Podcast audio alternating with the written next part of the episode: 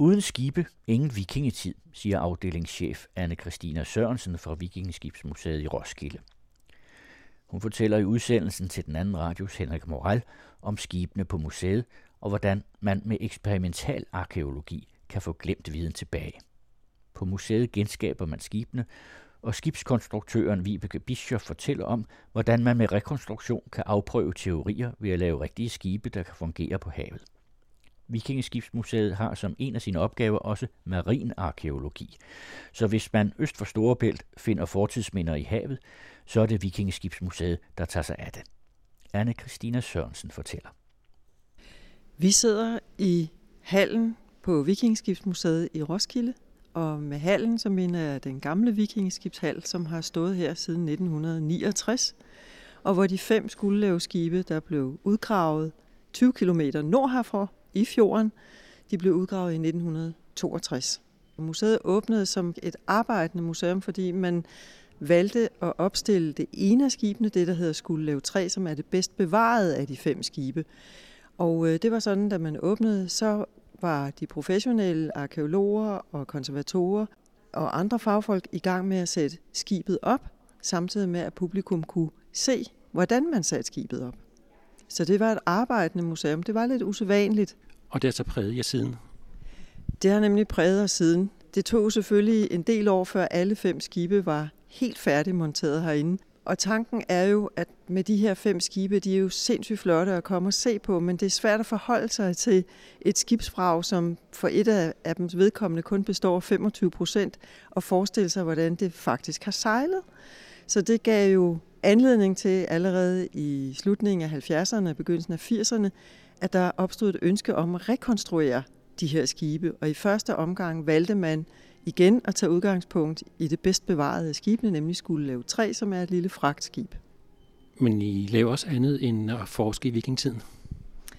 Øh, ja, vi laver andet end at forske i vikingetiden, øh, fordi skibene giver os jo dels udgangspunkt for at forske i vikingetiden, men de giver også udgangspunkt for at forske i den maritime teknologis historie, lige fra ældre stenalder med de tidligste stammebåde og helt op til middelalderen, som vi som museum dækker. Der er det så, I har en skiltlinje i forhold til Museet for Søfart? Ja, det er fuldstændig korrekt, fordi vi stopper jo med middelalderen, og så er der andre, der tager over efter os, nemlig Museet for Søfart.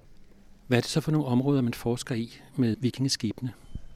Med vikingeskibene, der tager vi jo selvfølgelig især udgangspunkt i skibene, når vi nu engang har dem stående her. Jeg skal lige sige, de er jo ejet af Nationalmuseet og uddeponeret på Vikingskibsmuseet. Og det er jo fantastisk fund, fordi det repræsenterer fem forskellige skibstyper. Det vil sige, at vi har i tusindtallet, som alle fem skibe er fra, et belæg for en meget varieret og øh, avanceret maritim teknologi. Og en ting er, at vi kan rekonstruere skibene i sig selv, som vi gør ved hjælp af den eksperimentale arkeologiske forskningsmetode, som jo er vores kendetegn. Det fortæller os jo rigtig meget andet ud over det at finde ud af, hvordan skibene har sejlet. Vi finder jo også ud af, hvor mange ressourcer det har krævet at bygge de her skibe. For eksempel bare med mængden af træ, det har krævet. Og det fortæller os igen noget om, at der måske har været en form for organisation, der har varetaget skoven i vikingetiden. Hvordan den blev passet, at man passede på de rigtig gode træer, som man jo har vidst var velegnede til bestemte dele af skibsbyggeriet. For eksempel havde man brug for lange, lige træer med en meget bred diameter, meget bredere end man i dag finder dem i de danske skove, til for eksempel kølen i et skib. Og hvis man så kigger på de indre dele af skibet, det vi kalder for indtømmer, som er spanter for eksempel, eller bider, eller andre af den slags indre dele, så er de bygget af krumtræ. Og krumtræ, det har man så enten fået fra trætoppene eller fra rødder, som man har gravet fri og fundet de dele, som passede præcist i bådens indre opbygning. Og i og med, at man har bygget på den måde, med at man har brugt naturligt voksede dele, så har man sluppet for at skære fibrene i stykker i træet. Og når man undgår det, så bevarer man træets styrke, fordi fibrene er hele. Det samme kan man sige omkring selve skibets bordgang, altså plankerne, der danner skibets sider. de er kløvet ud i vikingetiden. Man brugte ikke sav. Vi har i hvert fald ikke fundet spor af sav endnu. De er spejlkløvede, når det handler om egetræ, og igen så er den metode vigtig i forhold til, at fibrene i træet ikke bliver brudt. Det betyder så, at man kan lave forholdsvis tynde planker, og samlet giver det et meget fleksibel konstruktion i vikingetidens skibe. Du talte om forskellige typer skibe. Hvad er det for nogle forskellige typer, der er? Vi har jo de her fem skibe, og vi har to krigsskibe. Et mindre krigsskib, som hedder Skuldelev 5, som formentlig er bygget i det sydlige Skandinavien, når man i hvert fald ser på de prøver, der er taget ud af træplankerne, hvor man kan se på årringene. Det mønster årringene danner passer til noget træ, der har vokset i det sydlige Skandinavien. Det andet krigsskib, som jo er et eller andet sted vores flagskib, øh, skulle lave to, er cirka 30 meter langt, og selvom det er tydeligvis en skandinavisk maritim teknologi, så er den faktisk bygget i området omkring Dublin. Det viser overringsprøverne i det træ. Og det er så heldigt, at der er et meget sjældent eksempel bevaret på det yderste af træet, så man kan faktisk sige, at det træ, skibet har været bygget af, er fældet i år 1042. Og da vi også ved, at vikingerne byggede af frisk træ og ikke af lagret træ, og træet, vi ved, er fældet i 1042 i enten maj eller juni måned, så har vi en ret præcis datering på et skib, som er helt exceptionel. Det kender vi stort set ikke fra andre skibe, at vi kan datere dem så præcist. Det var de to krigsskibe. Så har vi to fragtskibe. Et lille fragtskib, som hedder Skuldelev 3, og et meget stort fragtskib, som hedder Skuldelev 1. Og det lille fragtskib, må man forestille sig, har sejlet rundt i de indre farvande i Skandinavien, har måske også været syd for Østersøen. Og det store fragtskib har kunne sejle længere. Det har selvfølgelig også sejlet rundt i de indre farvande i Skandinavien, ellers ville det ikke være endt her. Men det har også sejlet i Østersøen, og hvis man forestiller sig, at man har skulle sejle til Færøerne, eller Island, eller Grønland, som man jo også gjorde i vikingetiden, eller endda helt til Newfoundland, så har man brugt et skib som vores store fragtskib her skulle lave et. Hvad er så forskellen på et fragtskib og et øh, krigsskib? Forskellen på et krigsskib og et fragtskib, det er, at et krigsskib er bygget med henblik på fart. Det vil sige, det er meget smalt og meget langt. Og så har det en masse åre. Dets overantal svarer til antallet af tofter, det vil sige bænke, som roerne har siddet på. Krigsskibet fører sejl. Fragtskibet er beregnet på at kunne opbevare større mængder af fragt. Det kan være øh, levende dyr, så der er et stort fragtrum i midten af skibet, så skibet er meget bredt. Så for det skib har farten ikke været så vigtig. Der er heller ikke overhuller til roer som i et krigsskib. Den forståelse, man har af vikingeskib, er den meget ændret efter, at I har arbejdet med det? Ja, alene fundet af skuldelaveskibene ændrede meget ved opfattelsen af, hvad vikingerne var i stand til rent skibsteknologisk. Fordi indtil man fandt skuldelaveskibene, så havde man ganske vist nogle fund som Osebergskibet og Gokstadskibet, begge to fundet i Norge, og vi havde også nogle fund fra Hedeby, hvor der også er fundet krigsskibe. Men det er en tidligere teknologi, de er fra 800- og 900-tallet, men her er vi oppe i 1000-tallet. Så der sker en eller anden form for specialisering i løbet af den sene vikingetid. Og man kan jo også tænke på, hvornår de første sådan mere bymæssige bebyggelser dukker op i vikingetiden. Og det er helt tydeligt, at transporten over vand får en væsentlig øget betydning i løbet af vikingetiden. Man kan også sige, som vi især har sagt her de seneste par år, det er uden skibe, ingen vikingetid. Det gør simpelthen den helt store forskel på, at man har den periode, som vi jo i dag kalder for et kunstigt navn, nemlig vikingetid. Hvis man ser på et øh, vikingeskib, som jeg har stående her, så kan man se noget af træet. Men øh, hvis I skal lave eksperimental arkeologi, hvordan kommer man så videre til at få et sejldygtigt skib? Ja, det er et rigtig godt spørgsmål. Vi har selvfølgelig udgangspunkt i de fem skibe her, og man kan sige, for langt de fleste af skibenes vedkommende har vi de vigtigste dele bevaret. Og så går vi ud og leder efter, hvad har vi af sammenligningsmateriale at kigge på. Og det kan for eksempel være de andre fund af vikingskibe fra den periode. Vi kigger også på løsfund. Der findes jo fund af løse sideror for eksempel, som man kan datere til vikingetiden. Dem sammenligner vi også med. Vi kigger også på, hvad findes der ellers af afbildninger, som er samtidige med vikingetiden. Og så har vi jo også nogle skriftlige kilder, som er lidt senere ganske vist, men vi undersøger alt muligt parallelt materiale for at få udfyldt det, der mangler, når man ser på de fem skibe. Når man har lavet et forsøg med at bygge et skib, hvad er det så, man skal undersøge? Man skal undersøge forskellige ting. Nu har vi jo efterhånden bygget en del rekonstruktioner af skibene her, og der er flere af dem, som vi har bygget flere eksemplarer af, fordi vi bliver klogere forhåbentlig hver gang vi gør det, men vi stiller også nye spørgsmål. Så man kan sige, at da vi byggede første gang, der var det især kløvningsmetoden øh, til plankerne, man ønskede at undersøge, hvordan spejlkløvede man et egetræ. Fordi den viden havde man ikke brugt i en del århundreder, så man skulle ligesom genopdage, hvordan er det egentlig, man spejlkløver et egetræ. Og hvordan er det, man gør det? Du kan sammenligne med, hvordan man skærer en kage ud. Så hvis du har et egetræ, så skal du først kløve det med kiler, som du hamrer ind for enden af stammen i hver ende. Og efterhånden, som man får banket kilerne længere og længere ind, så begynder det at sprække, og så kan man sætte kiler i sprækken langs den øvre side, og så efterhånden får man tvunget træet til at give slip i to halvdele. Og det gør man så igen i kvarte, for hver halvdel bliver splittet igen i to halve, og det kan man faktisk blive ved med, hvis det er et virkelig godt træ, så kan du nå op på 32 dele af en cirkel. Oftest vil det ligge omkring 16 emner, som man så hugger videre med sine økser til planker. Og så når man bruger kiler, det er så i stedet for save, som man har brugt senere? Ja, saven kommer ind væsentligt senere, og så kan man jo sige, at det, at man saver planker ud, kan du på sigt måske nok få mere ud af træet. Du kan få flere planker ud af et træ ved at save det ud. Til gengæld mister du noget af styrken i træet, fordi du saver over spåen. Du saver fibrene over, hvor den træets naturlige vækst jo bliver bevaret i en spejlkløvning. Men det var så det første forsøg med spejlkløvning, og øh, der var grund til at arbejde videre med et skib.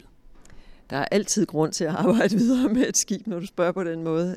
Så kan man jo vælge at undersøge, hvordan får man lavet indtømret, hvilke emner i et træ passer til indtømret, som jo er spanderne og biterne og bundstokkene, alle de dele, som holder sammen på den indvendige del af skibet. Så det har jo også været basis for undersøgelser. Og for hver gang vi bygger et nyt skib, så er der andre sider af byggeriet, som man vælger at koncentrere sig om.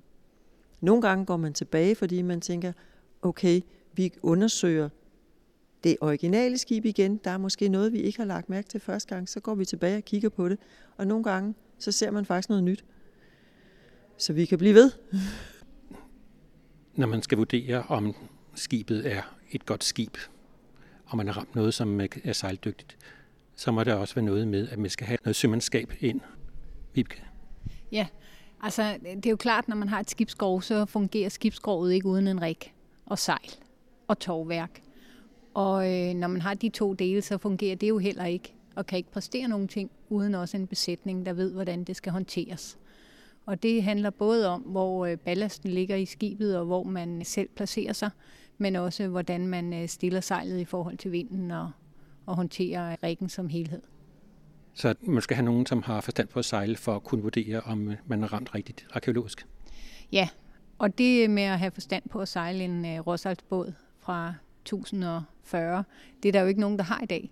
Og det er jo derfor, vi kalder det eksperimentel arkeologi. Det er jo fordi, vi prøver at genopdage eller genfinde, finde tilbage til, hvordan skibet har været håndteret oprindeligt.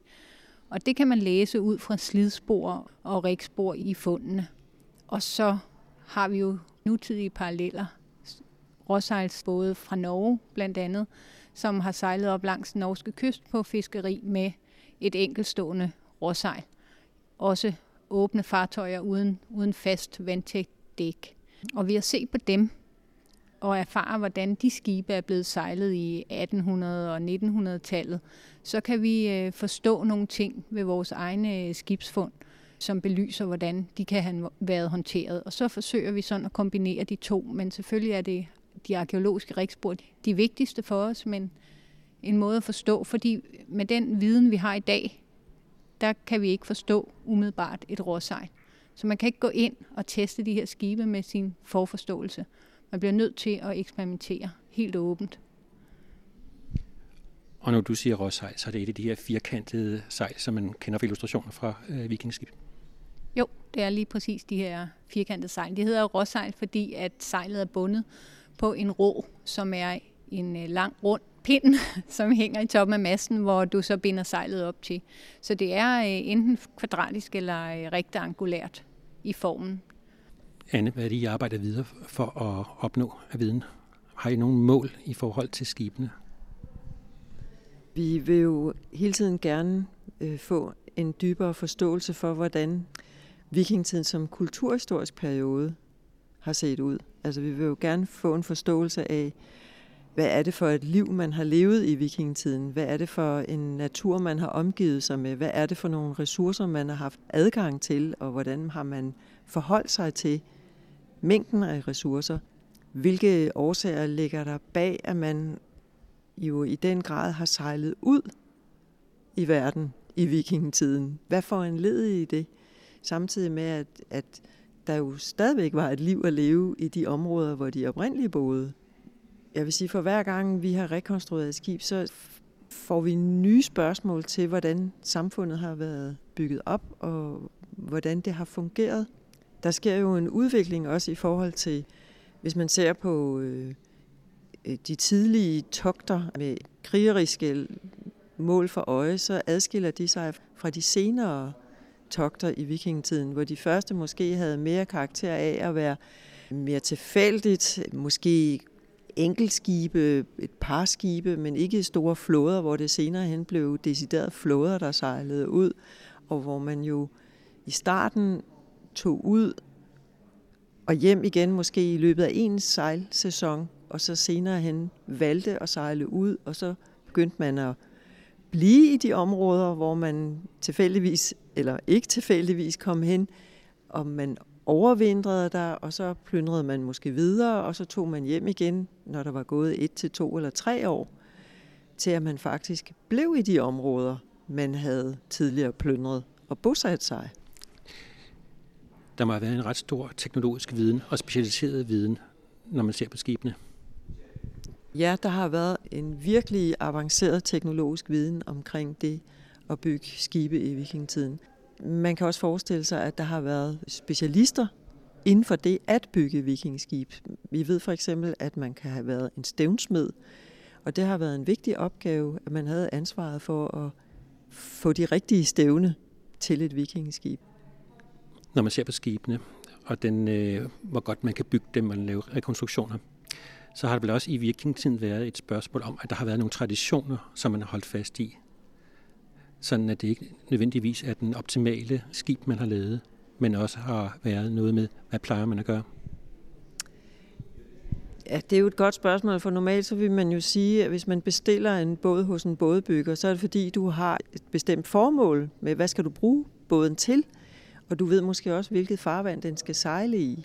Så hvis traditionen handler om, at du bor et sted, hvor man har sejlet på den her vis igennem flere generationer, så vil man selvfølgelig fortsætte den tradition. Men det er jo ikke sikkert, at det skib, der er velegnet i en bestemt del af et farvand, også er velegnet til at sejle et andet sted, som adskiller sig rent kystmæssigt, eller i forhold til vinde, eller de forskel bølger for eksempel, der vil være øh, langs nogle kyster og ikke langs andre kyster. Hvis man ser på skib fra Irland, er der så nogle forskel i forhold til de andre skibe? Som krigsskib betragtet adskiller det sig ikke fra det lille krigsskib som sådan. Det er tydeligvis en skandinavisk teknologi. Da Museumsøen blev bygget her i 1996 og 97, da man lagde an til byggeriet, der gravede man jo ned i grunden derude for at etablere øen, og der finder man jo mindst ni skibe, og af dem er de to af dem fra vikingetid, og det ene af dem er et krigsskib, som er 37 meter langt. Det vil sige, det er altså længere end vores skulle lave to her, som er 30 meter langt. Det skib hedder Roskilde 6. Det har man også undersøgt for at finde ud af, hvor har det været bygget henne. Og det viser sig, at det er bygget omkring Oslofjorden, og jeg mener også, at man kan datere det til omkring 1025. Og teknologien, som afspejler sig i det skib, som jo så er cirka 20 år ældre end Skuldelev 2, er ikke særlig forskellig fra Skuldelev 2. Så du har Skuldelev 2, som er bygget i Dublin-området, og så har du Roskilde 6, som er bygget i det sydlige Norge, og de adskiller sig egentlig ikke skibsteknologisk. Hvad er det for en bredere forståelse, man får for vikingetiden, når man ser på skibsbygning? Jeg tror, man får en bredere forståelse af, hvordan samfundet har været i forhold til, hvad det har krævet af ressourcer at opretholde så mange skibe, som de jo må have haft, samtidig med, at de jo også har boet i huse, som også har krævet enorme mængder af træ. Så for det første, så har vi et virkelig højt forbrug af træ.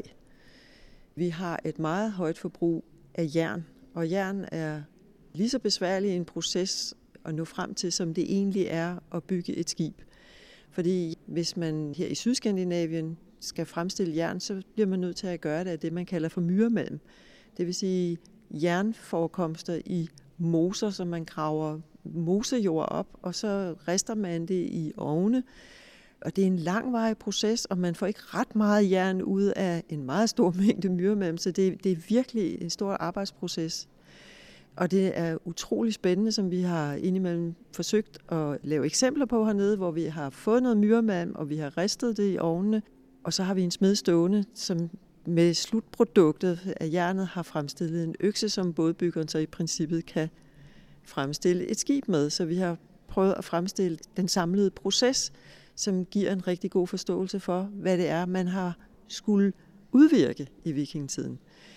Udover træ og jern, som jo blev brugt til klinknavler for eksempel, eller hvis skibet har haft et anker, hvad vi jo også kender til fra nogle af fundene fra vikingetiden, så vil der også være brug for materialer til sejl, og det kan have været uld, eller det kan have været hør. Og begge dele skal også gennemgå en større proces, for at man faktisk ender op med slutproduktet, nemlig et sejl. Man har også brug for trætjære til at behandle skibenes overflader med, og trætjære har man formentlig ikke fremstillet i Sydskandinavien, men har måtte hente fra for eksempel Sverige og Finland, hvor de stadigvæk fremstiller det, og hvor vi stadigvæk køber trætjære til at behandle vores rekonstruktioner af vikingeskib med. Så skibene, de fylder meget i vikingetiden? Skibene fylder alt i vikingetiden, for som jeg sagde tidligere, uden skibe, ingen vikingetid. Men det er ikke kun vikingeskib, I har forskningsforpligtelser indenfor? Nej, det er fuldstændig rigtigt. Vi har også forskningsforpligtelse inden for vores arkeologiske ansvarsområde, og vi er et marinarkeologisk museum. Så vi har ansvaret for marinarkeologien i det østlige Danmark, det vil sige fra Storebælt og østover ind til farvandet omkring Bornholm. Så i forbindelse med anlægsarbejder eller fundanmeldelser, hvis man for eksempel har observeret, at der er flyttet noget i land, som man tror er en skibsdel, så får vi typisk en henvendelse om, at en privatperson eller en øh, sportsdykker eller andre interesserede har fundet en del, og så kontakter de os, fordi vi har ansvaret i den østlige del af Danmark, for at høre, om vi kan sige noget om det her fund. Hvis det handler om anlægsarbejder, så er der jo en museumslov, der skal overholdes. Så vi foretager undersøgelser, for eksempel i forbindelse med anlæggelsen af vindmølleparker, eller uddybningen af havne, eller uddybningen af sejlrender. Så vi har rigtig mange opgaver.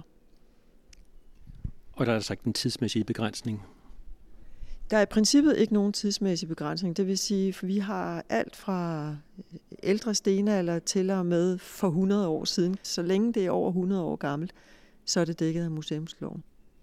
Hvis man finder noget på land, når man skal bygge et hus, så er det bygherren, der skal betale for en udgravning. Gælder det også, når man er ude i havet? Det gælder også ude i havet. Det er bygherre, der skal betale for en udgravning. Er det så meget, man får udgravet ude i havet? Det er jo meget forskelligt, fordi det man kan sige, når vi i første omgang får en henvendelse vedrørende et kommende øh, anlægsarbejde i havet, så vil vi jo foretage undersøgelser af, hvordan det område har set ud på et tidligere tidspunkt, fordi vi især ofte graver stenalderbopladser, og det er jo ikke fordi folk har boet under vandet, det er fordi Danmark har set anderledes ud i stenalderen. Der har været store vandstandsændringer, både i form af stigninger og øh, det modsatte. Der vil vi gå ind og se på, hvordan ser øh, terrænkurverne ud under vandet. Kan man se nogle steder, hvor der for eksempel tidligere, som nu er oversvømmet, men hvor der tidligere for eksempel har været en fjordarm, så kan man nemlig øh, sagtens forestille sig, at der har ligget sten- eller bopladser langs fjordarmen, fordi man har været interesseret i at drive fiskeri. Det andet, man også kan sige, vi holder øje med, det er selvfølgelig, hvis der ligger skibsvrag på steder, hvor vi ved, der for eksempel kan have været kraftig trafik på grund af handelsforbindelser, men der kan jo også have fundet øh, slag sted for eksempel. Har vi jo i dag et, et øh, meget kendt eksempel i Køge Bugt, hvor vi har Dannebrog liggende, som jo ligger trygt og godt, forhåbentlig, og ligger der endnu i mange år. Men vi kender jo heldigvis til mange af de her lokaliteter, hvor der ligger skibsfrag, og andre gange, så øh, tager vi ud, og så laver vi forundersøgelser, og så er det, vi finder ud af, om der ligger noget på stedet, og hvis der ligger noget, så bliver det undersøgt nærmere, om det er beskyttet af museumsloven. Hvis der ikke ligger noget, så bliver området frigivet til anlægsarbejde. Hvis der ligger noget, bliver det så bare registreret, og så kan man bygge løs? Hvis der så ligger noget, og det er noget, man har konstateret ved en forundersøgelse, så vil man lave en yderligere undersøgelser, altså en decideret udgravning af objektet. Det kan så være lidt forskelligt, hvordan man håndterer det. I få tilfælde vil man tage fundet op, men hvis det handler om et større skibsvrag, det er en meget bekostelig affære. Optimalt så laver man et øh, sikringsområde omkring et for eksempel et skibsvrag, så ved bygherre i forbindelse med anlægsarbejdet, at der er en sikkerhedszone, som man ikke må komme indenfor, hvis man for eksempel skal trække kabler. Så det respekterer bygherre jo så. Og så kan fundet sådan set blive liggende, og det vil blive dækket til, så det ligger godt og trygt. Så man har som på land, hvor man finder en stenalderboplads, og så bygger man oven på den? Nej, det kan man ikke helt sammenligne. Det er fuldstændig rigtigt. Man får ikke lov til at anlægge noget oven på et skibsfrag, som befinder sig i en sikringszone og som er dækket til, så det kan blive bevaret in situ, det vil sige på stedet. Udsendelsen var tilrettelagt af Henrik Moral og er en del af serien Museer skaber viden. I en kommende udsendelse kan man høre om sejlene på vikingskibene.